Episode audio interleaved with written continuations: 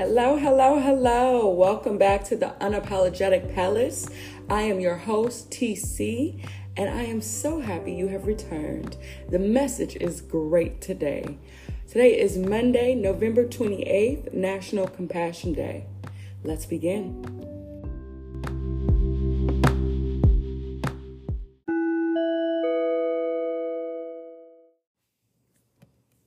Okay, kings and queens, it's time to really focus. It's really, really time to bring it in.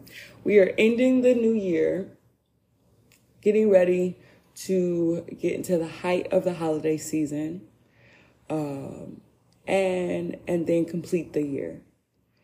And so, what I would like to focus on today is in this season we can kind of look back at the year and reflect, which is important to do. That is a good practice to have. It's, it's a good practice to always be reflecting and be mindful of your progress and to catalog your successes so that when you have a new bridge to cross, you can look back at all the other bridges that you have overcome. Now, while you're reflecting, I want to make sure that we are not mislabeling. Okay, now what do I mean by that? What I have realized is that there are three different things that can kind of look and feel very similar when we're in those states or in those situations or in those times of our life. Now, what I'm talking about is sometimes we have a season of a pause where we're meant to just stop and be still and wait for guidance and be in a spirit of gratitude. And that's that's what I like to call the pause. The pause is a pause, it's no movement. It's a stillness. Then there is stagnation. And stagnation is different. Now, the difference between stagnation and a pause is that stagnation, sometimes you're waiting for momentum to start moving. And there could be a block on whatever your momentum is, or your idea of momentum, or the concept of momentum that you need to begin. And so that could be stagnation, where you're still not moving, but the time actually doesn't call for that. The, the time calls for movement and you're being still. So you have resistance. The resistance is in not being able to lock into the motivator to keep you pushing, which I recommend when in that scenario to tap into the why. Because that could be the resistance. The resistance is because you're you don't have the why and without that why you don't have the motivation which if you don't have the why it could be a complete misalignment and that be at the root of the stagnation okay now there's one more that feels and looks very similar. The energy is great right now. 10 10. It's 10 10 right now. Perfect. Now, this third one is so, so, so important. The third one is what I like to call the reset. It is a stillness that is filled with gratitude, filled with ease, filled with love, understanding, accepting, right? This is the reset. Now, in the reset, there's no movement and there's stillness, but with the difference between the pause and the stagnation and the reset is that you're only giving time for your old self to fall off.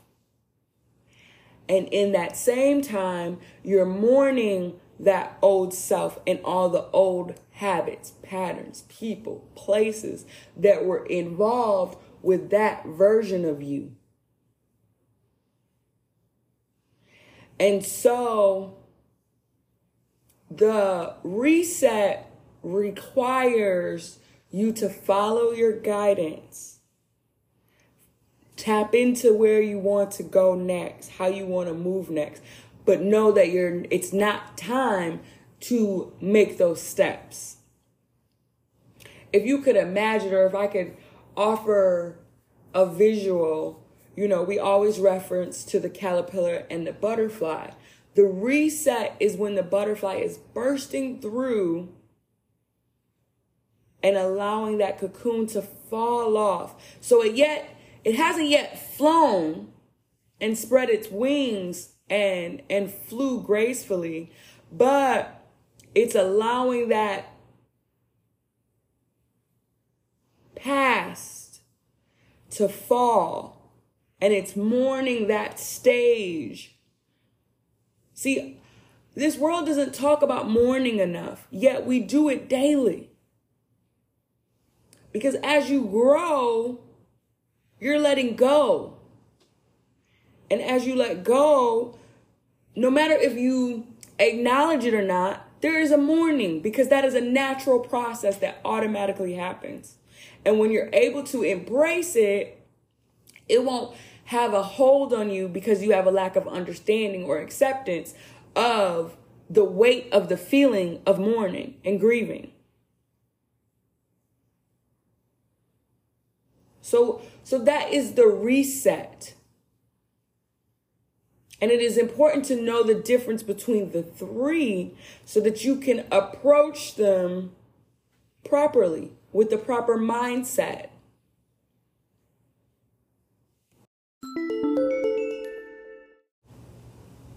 Okay, this week, friends, family, kings, queens, I challenge you to look back and review and catalog.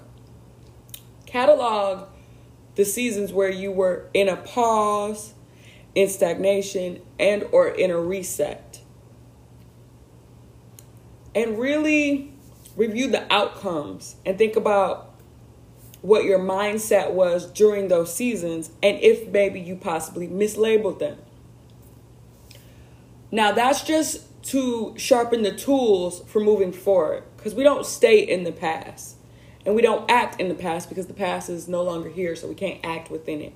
So we're not going to bring it with us. We're just going to use it as a tool so that we can sharpen our minds for moving forward. And so that we can recognize moving forward when we're in a past pardon me when we're paused when we're in a season of stagnation and or reset so that we can be empowered moving forward. So that is my challenge to you is to really reflect and to also think about what your steps will be when in a pause, when in stagnation and or a reset. What do you want that to look like for yourself moving forward? Look at this alignment. Look at this alignment. So, our card this week is the Nine of Swords upright. Deep acceptance. This is the highest level of thinking, perception of events and life in general, the results of a long development of mind. First, destiny teaches us a person to be in sync with the Seven of Swords, to create their own reality, to take responsibility, make plans, and realize them. Then it gets them through the Eight of Swords when everything does not go according to plan and the proven methods do not work anymore. If the person learns these lessons, they reach the level of the Nine of Swords. It is an understanding that not everything in the world can be controlled since there are other factors There is destiny, there is God's will. The person knows that a lot depends on them. They know how to act, take responsibility, try and achieve. But at the same time, they realize that there can be any result. That's why there is no point in holding on to it.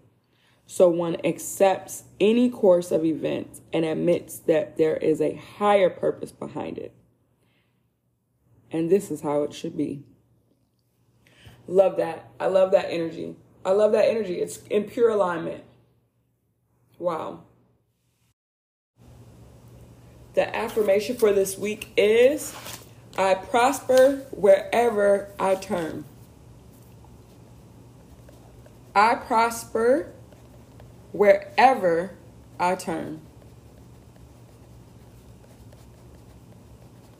I prosper wherever I turn.